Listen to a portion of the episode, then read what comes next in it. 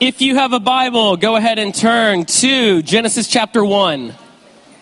Genesis chapter 1. So, just a quick review of where we have been. We started a new sermon series last week. It's four week series um, called The Gospel Made Visible.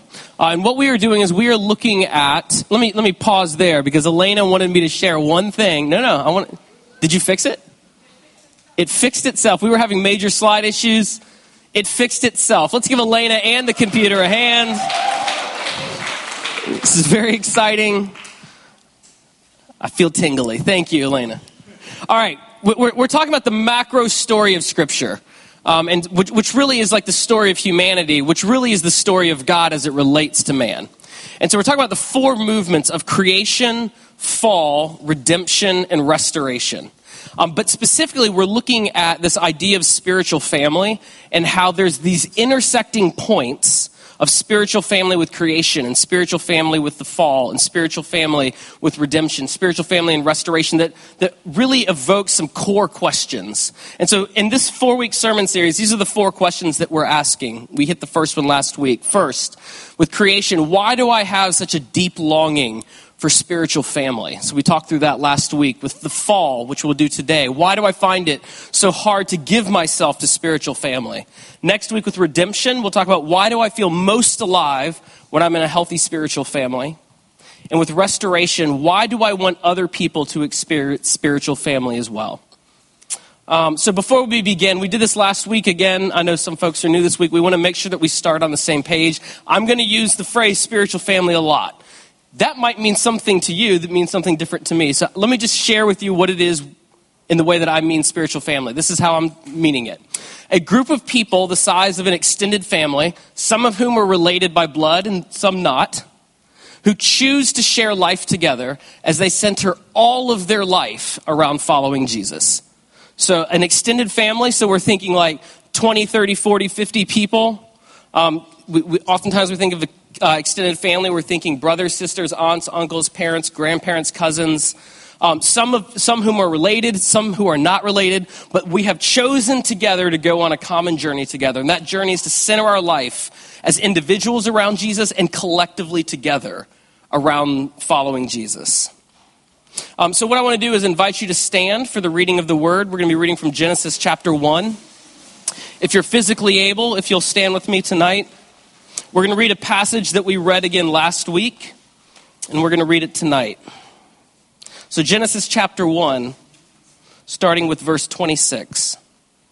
Then God said, Let us make man in our image, in our likeness, and let them rule over the fish of the sea and the birds of the air, over the livestock, over all the earth, over all the creatures that move along the ground. So God created man in his own image. In the image of God, he created him. Male and female, he created them. God blessed them and said, Be fruitful and increase in number. Fill the earth and subdue it.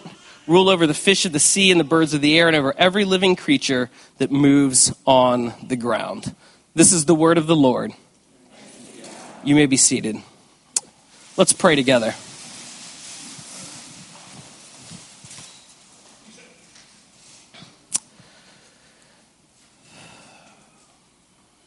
So, Lord, we thank you that you are a God who did not watch us from afar, uh, but got into our mess.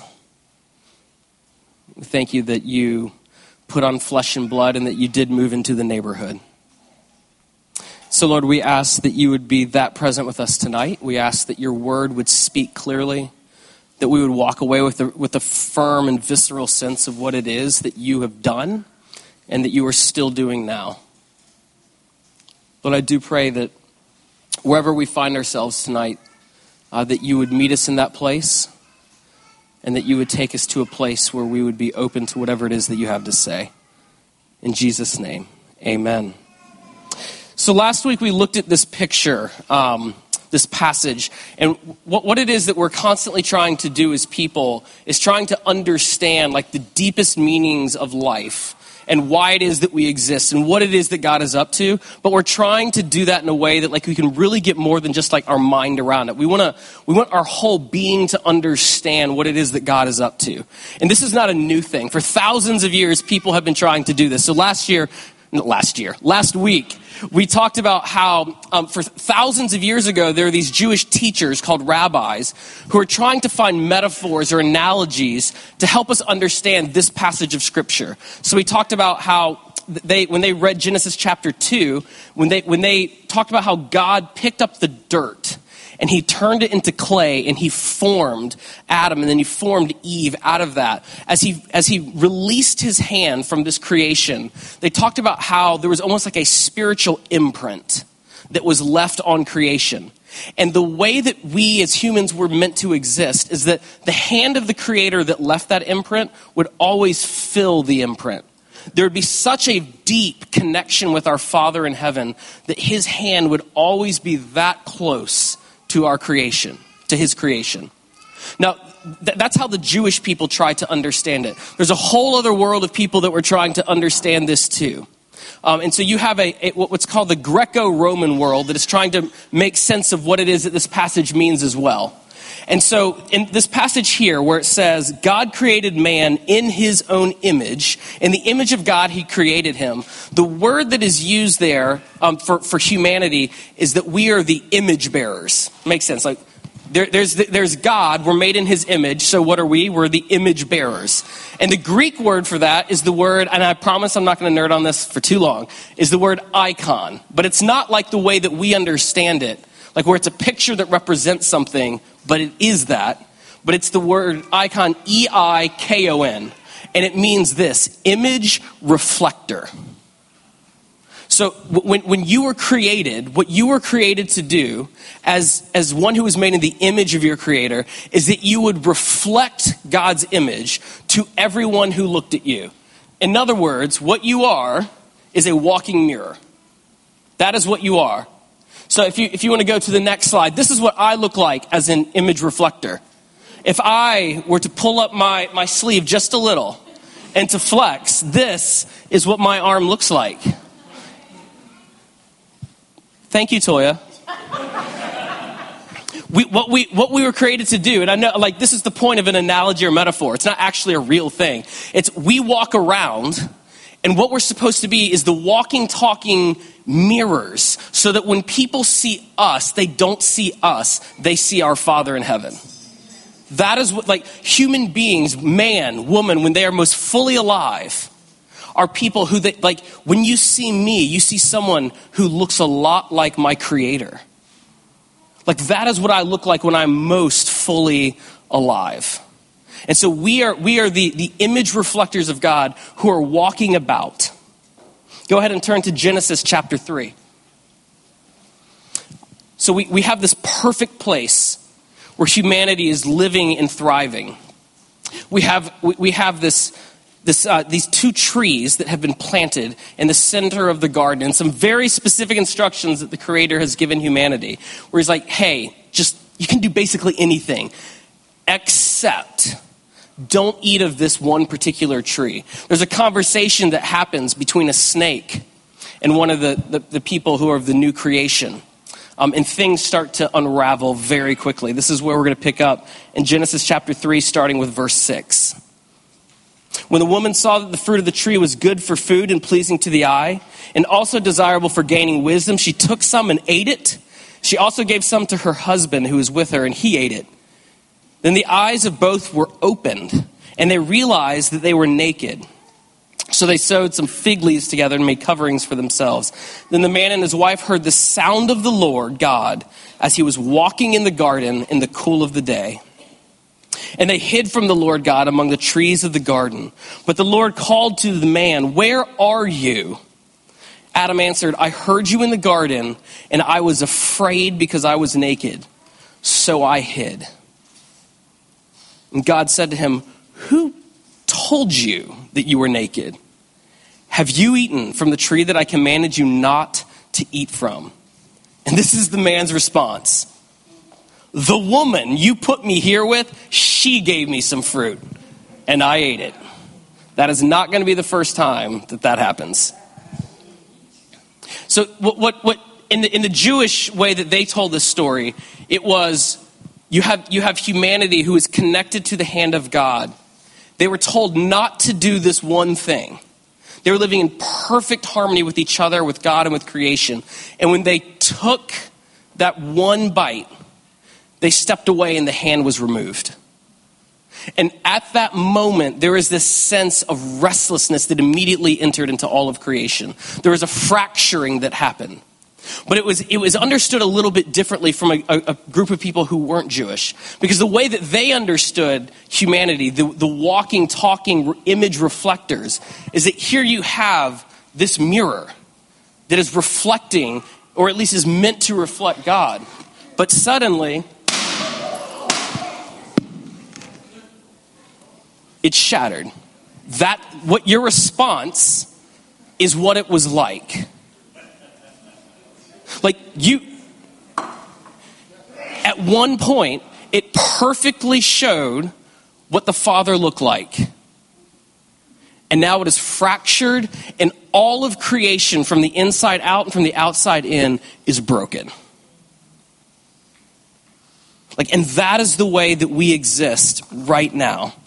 We're now the shattered image reflectors. When you see me, who knows what you see? Maybe it is very possible when you see me, you don't see the Father at all. Maybe all you see is my brokenness. And what happens? What happens when you put some shattered image reflectors together? I mean, just look at what Adam and Eve did to each other. Like, Adam's first response is to be like, her, she made me do it. Like, that's his first response. Like, is that the way that God would respond in that situation? Is he reflecting what the Father would do in that situation? Absolutely not. His first response, his guttural response is to point a finger. It's your fault. This is the thing, I mean, like, this is, this is sometimes I think where we get things a little warped, though. Sometimes what we do, um, as we try to understand what it is to follow Jesus, is that we start the story here in Genesis 3 that isn't where the story starts, though. And where you start the story matters. Because what, what, what, it, what it tells us if we start in Genesis 3 is that our, our actual understanding of humanity, the thing that defines us the most is our brokenness. But that is a lie. Like, I might be broken, there might be fractures, but I'm still an image reflector. I just happen to be a broken one. Like within me is still the divine spark. And I am still hardwired for Eden, just as you are. It's just that now I need someone to help me put the pieces back together. Like what we need is a miraculous craftsman to come and piece by piece put the shards of glass back where they belong. God, this is so huge. God has never given up on Eden. The whole story of the Bible is how God is going to take a people and get them back to Eden. The end of the Bible looks strikingly similar to the beginning. He has never given up on his dream. He has never given up on that picture that he's had of you since he like before the world was ever created there was a picture of you a dream that he had for you in his mind and he has not given up on it even though you are fractured and broken but now he will have to come in flesh and blood, and the shattered pieces of glass of our brokenness will pierce his skin and drain the life out of his body so that we can be made whole. It is as if the blood of Jesus itself is the glue that will put creation and you back together again. Last week we asked the question why do I have such deep longing for spiritual family? And we, we talked about the answers, it's because you are meant to experience all that God has for you being connected to Him, that hand being firmly put on you, while also being connected to others. The way that He helps you experience Him is through other people. But here's the thing the fall changes everything.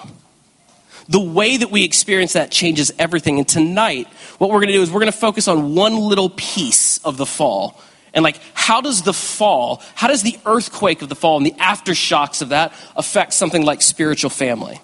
Because we have this longing to be in spiritual family, but we are now the shattered image reflectors. And despite that longing, we don't step into the gift that God longs to give us. He's longing to give us Eden, and we walk away. And that's what I want to explore tonight. We are hardwired for this. Why don't we give ourselves to this? Um, so we're, we're going to just keep it really simple. The number, the thing I want to hit tonight is the number one reason that people aren't part of spiritual family. The number one reason that people aren't part of spiritual family. And I will preface it with this. We're going to talk about a couple more reasons next week because there are more than one reason. We're going to hit on the top reason. And what I want to do is I want to tell just a series of stories. Um, some of the aftershocks of how the, the earthquake of the fall changes spiritual family for us. So we're going to hit some stories from the Bible, and then I'm going to share a couple of like just personal stories about like how the aftershocks of the fall affect me and what it looks like for me as someone who longs for spiritual family but has, has suffered the effects of the fall. So let, us think about, let's just think about the, the Bible like as a one like long story of, in many ways, like God's rescue mission to put all this brokenness back together. You have Adam and Eve, who are the, the first people that are, that are experiencing the aftershocks of this. And what is Adam's first response? To f- point a finger and be like, it was her. How do you think that helped their marriage? Like, is that what spiritual family is supposed to look like? They have two sons. Um, and as they grow up, it becomes very clear that one of those sons has this like incredibly special relationship with the Lord, and one of the other sons is this man named Cable, Abel, excuse me, Cain. I combine them, Cain, Abel, Cable, not a thing. He, he looks at this relationship that Abel has and is incredibly jealous. And it just starts, like the resentment starts to grow and it starts to burn within him. And one day he takes him out to a field and he murders him. Is that what spiritual family is supposed to look like? There, a, a, couple of chapters later, there's a man named Abraham, and he has a wife named Sarah, and Sarah can't get pregnant, and she feels so completely helpless and just useless in this situation. And she, she, she is thinking to herself, and she's like, I know what I'm going to do. She takes this, this girl that works for her, and it's like, I want you, Hagar, you're going to sleep with my husband. Because I'm going to have something to do with this name being carried on. And so you two, hook up, do this thing. And they have a son whose name is Ishmael. And what, what we see is thousands of years from this one decision, thousands of years of like infighting between these two families that has happened. One goes on to be the people of Israel. One goes on to be another family within the Middle East that, like, their whole history is checkered with the way that they cannot get together. And it starts with a wife saying, like, I, like, I will forsake my marriage vows. Is that what spiritual family is supposed to look like? There's a, a couple generations later, there's a, there are 12 brothers and the 11th born is the father's favorite. And the brothers, after just decades of seeing the way that their father just loves this brother more than them, takes their brother out into the middle of the wilderness. They beat him, they rip the clothes off his body, they kick him into a cistern and decide to sell them to, wait for it, their cousins, the Ishmaelites, who was born from Hagar, from sleeping with Abraham. Is that the way that spiritual family is supposed to function? Anyone want to join that family? There's a man named Eli. He's one of the first priests of Israel. He has two sons. The sons, not good dudes. Eli gets very, very old. His sons keep making poor decision after poor decision after poor decision. And then finally, like they make the worst decision of all. They try to use something that was incredibly sacred called the Ark of the Covenant to win a battle. And this covenant is, the Ark of the Covenant is stolen. Eli hears what has happened, falls onto his neck, and dies. Is that the way that spiritual family should function? There's a man named Saul. Uh, he is the very first king of Israel. He has a son named Jonathan who is going to be the heir of his throne.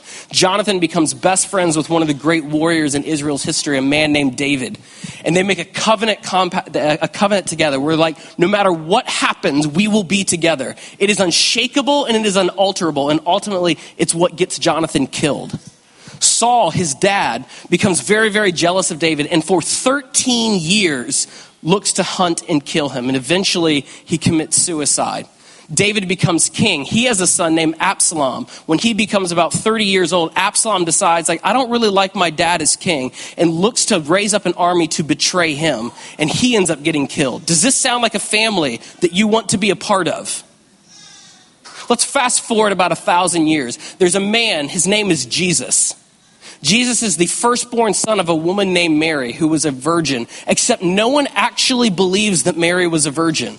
So for the entirety of his life, Jesus is made fun of behind his parents' back. There is a particular word that we use for people who are born outside of wedlock. That is what he would have been called his entire life. Do you know who else called him that? His brothers. For the entirety of his life, up until his death, only in resurrection does it seem, was he able to have any kind of healthy relationship with his brothers. All they did was to mock him. Does that sound like a spiritual family that you want to be a part of? In 1 Corinthians chapter 5, there's a son who is sleeping with his father's wife, his stepmom. That could probably lead to a dysfunctional kind of family. Anyone want in on that? Two of the greatest missionaries that we see in the New Testament, a man named Paul and a man named Barnabas, they, they are getting ready to go on a journey, but they have an argument about someone that they want to take along. It gets so heated that they decide they cannot work together again, and they never do again. These are brothers in ministry that are broken because of an argument that they cannot get past. Is that the way that spiritual family is supposed to be? Anyone want in on that kind of relationship? Like the like one of one of the things that we really have to increasingly get our minds around is that these are unbelievably broken image reflectors that we see in the Bible. And in the same way that these are men and women who are broken, and God uses them. Like, what that should inspire hope for is that God can use you because you are at least as broken as that.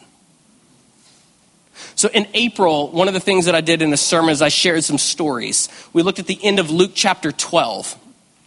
Uh, and we talked, excuse me, Luke chapter 24. And we talked about these two men who met Jesus after his resurrection.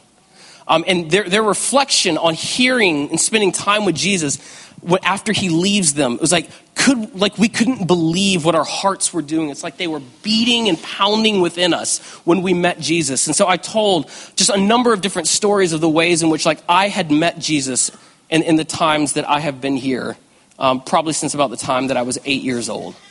Um, and one of the things that can be difficult about s- stories like that is that there's a whole other side to those kinds of stories, aren't there? Like you're seeing a piece of the miracle, but you aren't seeing the whole picture.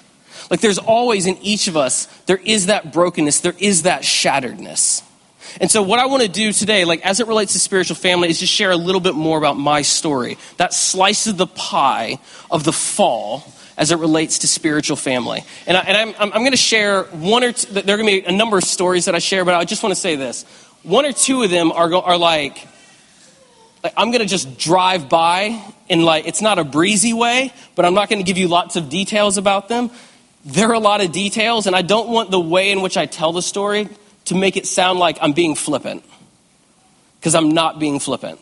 But what I do want to say is that, like, God is able to meet you in these places. And so we're going to bring this back around. I'm not sharing this for the sake of sharing it. We're going to, we're going to come back at the end. L- like many people, um, you, you can have a sense that you do not measure up to what your mom or your dad or your grandparent or your guardian wants you to be.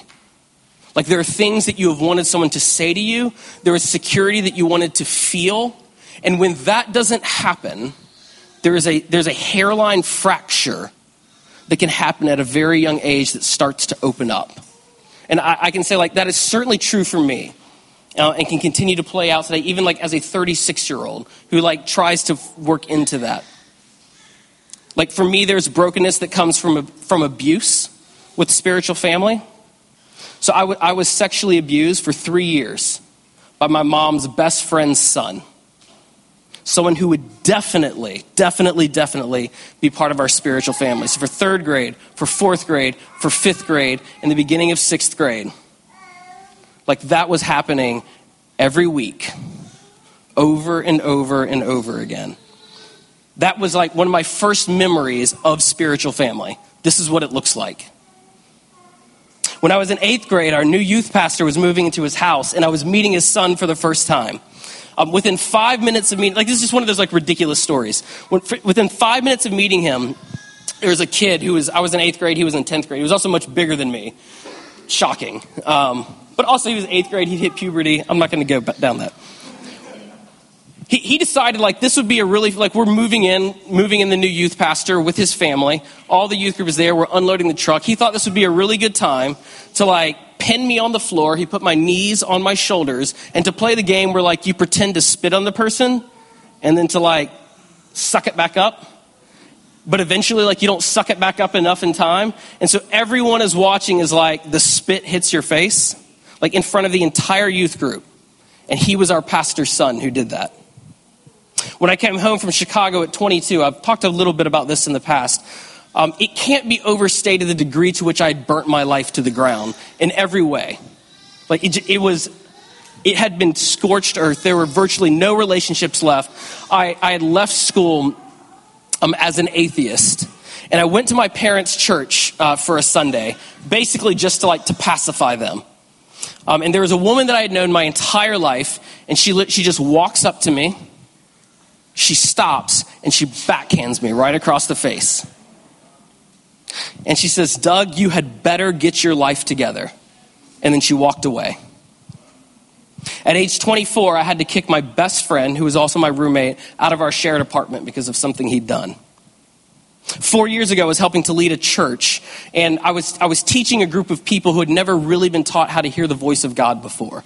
Like, if you've been around me, you know that learning to hear the voice of God is something I'm incredibly passionate about. I want, to, I want every, I believe it is every Christian's birthright to hear the voice of their dad.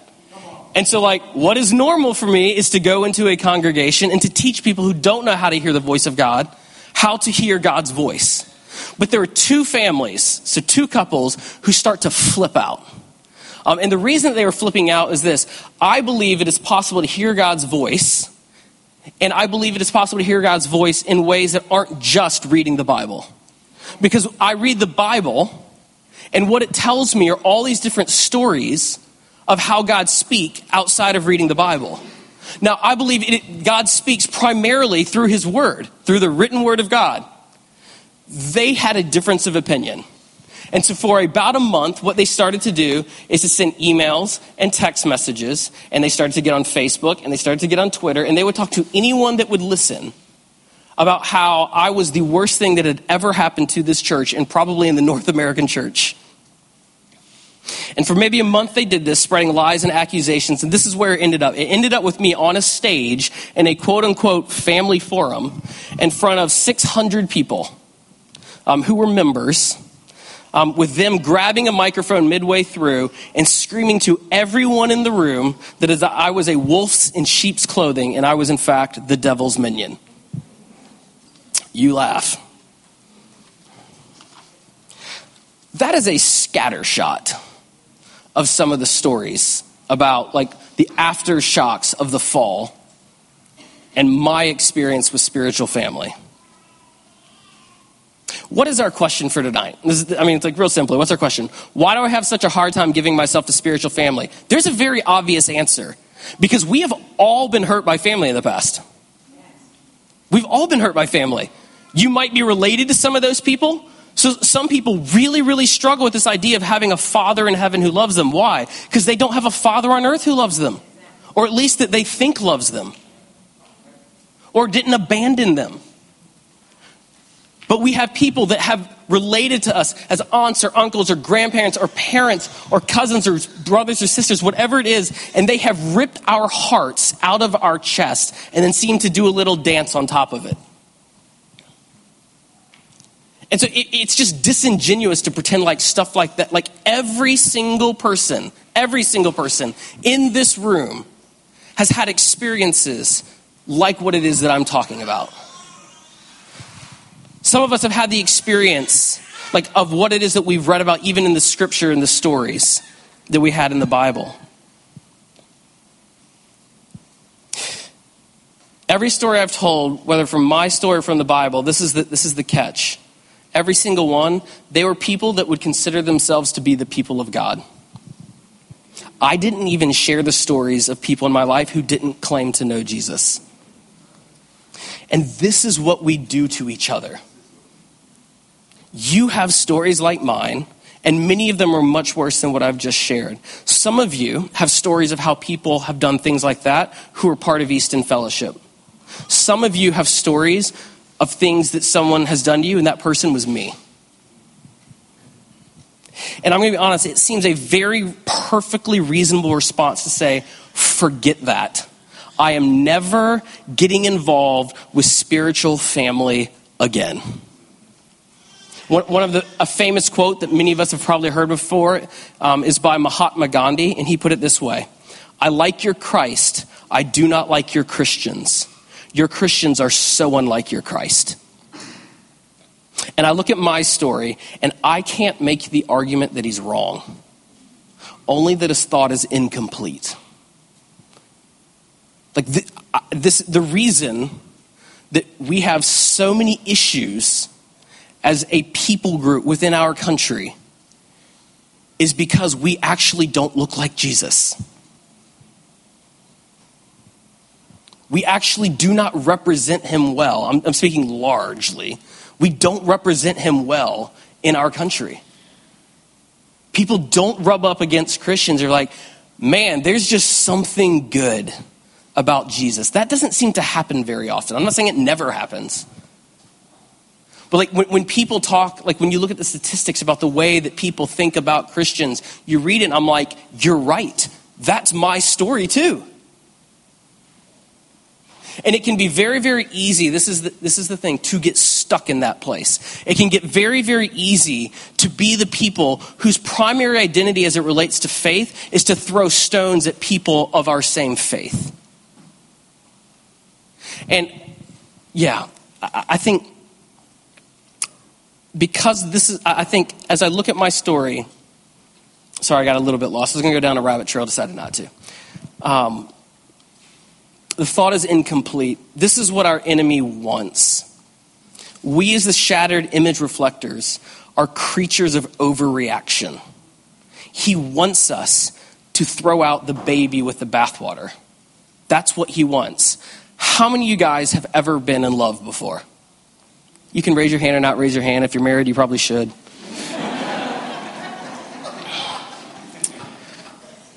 so we've got a, a large group of people who have been in love. How many people have ever had a broken heart before? Again, most people in this room.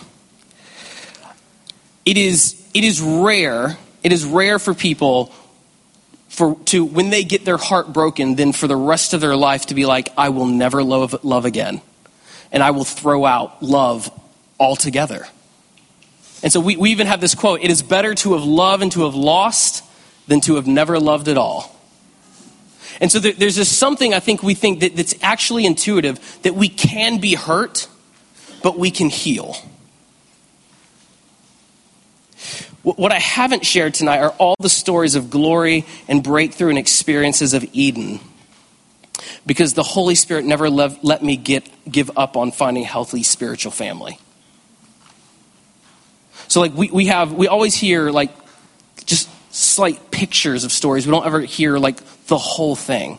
So what you don't know about is that like through a I mean it would be difficult to describe the kind of miraculous work that would take this to happen but like to be at the wedding of the person who sexually abused me. To speak at the funeral of the woman who came up and backhanded me. To, for, for the, the roommate and the best friend that I had to throw out, that I will see him in three weeks, and I'll spend three days with him. The, the, the people like at this church who like just grabbed the mic and just started screaming at me. They're like, there are people and relationships in that church. Though I would have done all of that quite differently, I'm still unbelievably close to. That that youth pastor, like when he moved in, when that thing happened when I was in eighth grade, he, the son of the youth pastor, he was the best man in my wedding. Like, the, it isn't that there is always a happy ending, but there is always the possibility for healing. The way that Paul writes about it, he says, what God is able to do is he's able to take like these, these, these negative things that happen in our life and these beautiful things that happen in our life, and he's able to weave them together into a tapestry where it's not these individual strands, it's one thing called your life, and it's gorgeous.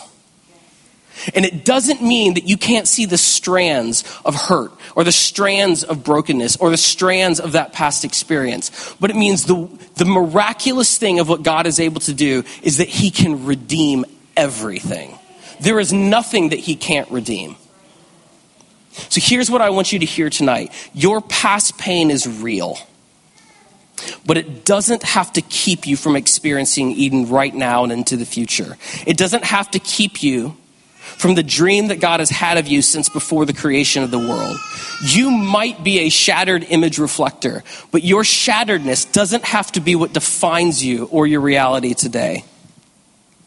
God is in the business of putting broken things back together broken people, broken relationships, broken promises, broken dreams. And one day it will be perfectly put back together and it will never, ever break again. So the, the question is this Do you want to start experiencing that today?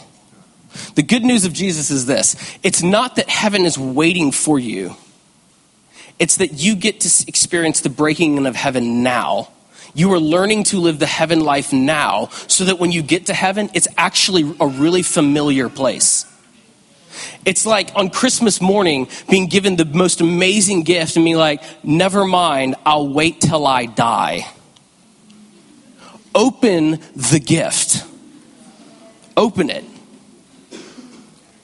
You don't have to wait. You can experience God putting it back together right now. And the one way, not the only way, the a way that God will do that is by giving you an imperfect but very real spiritual family. This is, this is the funny thing. The, being part of a spiritual family, we're going to say this every week, being part of a spiritual family is the gospel made visible.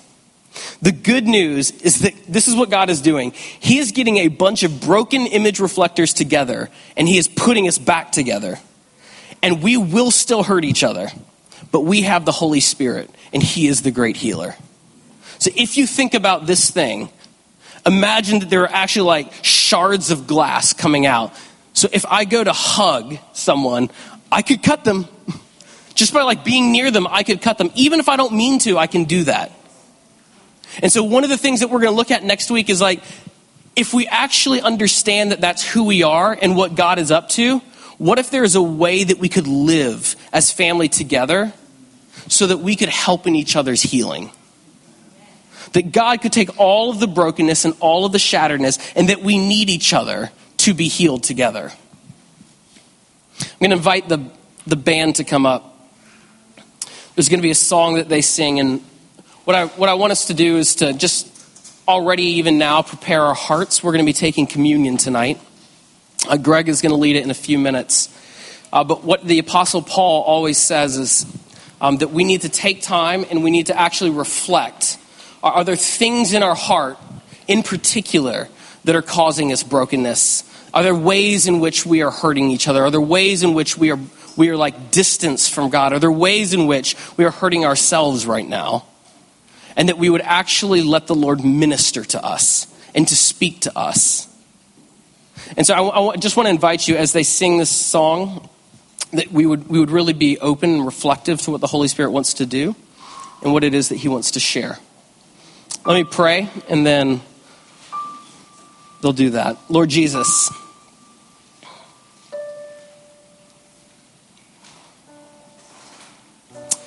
Lord, you make all things new.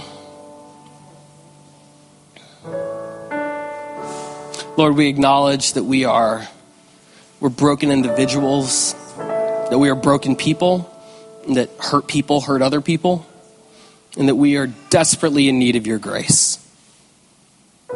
Lord, I pray just really burden tonight in particular for people who have been hurt by people in the name of Jesus. So, Lord, we come before you and we, we fervently ask for your forgiveness. We ask that there would be grace given and forgiveness given.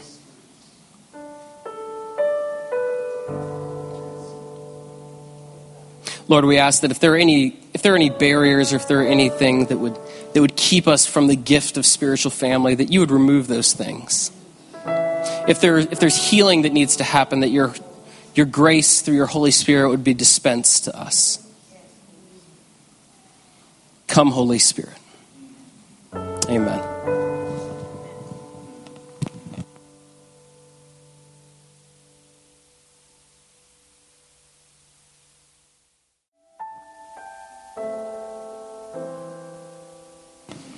We just thank you, Lord. Thank you again that we don't just sing songs, that that was an authentic declaration from us, God. We've decided to follow you. Just want to take one second here, real quick. Um, the Bible also says, To whom much is given, much is required.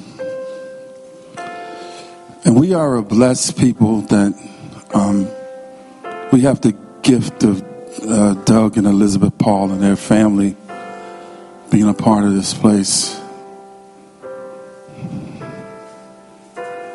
So, my prayer for us today, um, again, this is a practice for Pastor Doug to tell the whole story. To be honest with you, as a pastor and a leader, I've done this for years. For a young man to be so courageous to tell his whole story is because he knows the power of actual deliverance and transformation. So if you are here today and again, the brokenness of churchianity and churchiology and all this stuff, the pain of broken spiritual family has pressed you to be standoffish. You were given a gift today. Actually, it was given over 2,000 years ago, but you were reminded of it today. The God of heaven and earth is absolutely in love with you. And he will take the brokenness of someone else's life to say to you, you can be healed. So please today, don't leave this place. If you need prayer, if you need something, I'll be glad to pray with you. I encourage you this week to do business with God. If you've already, you know, you know you had your wall up. Oh man, they talk about some spiritual family stuff. I ain't trying to do that. God has already released the host of his angels after you. If I were you, I would respond. Your arms are too short to box with God. He's going to get you. So you might as well just lean on in. So let's just sing that just a little one more time. I have decided, and um, then we can fold up some chairs. Amen. Praise God. To follow, I have decided what you're gonna do. I had decided to follow. No, no, no, no. No, no, no. I have decided what you gonna do. Come on, come on to follow. I have decided to follow. No, no, no. Back. No turning back. Go ahead and go ahead and look at the person beside you and say, No turning back now. No turning back. No turning back. Sorry, no turning back. God bless you. Have an amazing week. Thank you so much. we don't have people in every chair, so if you grab more than just your chair, you surely would help us out. Praise God.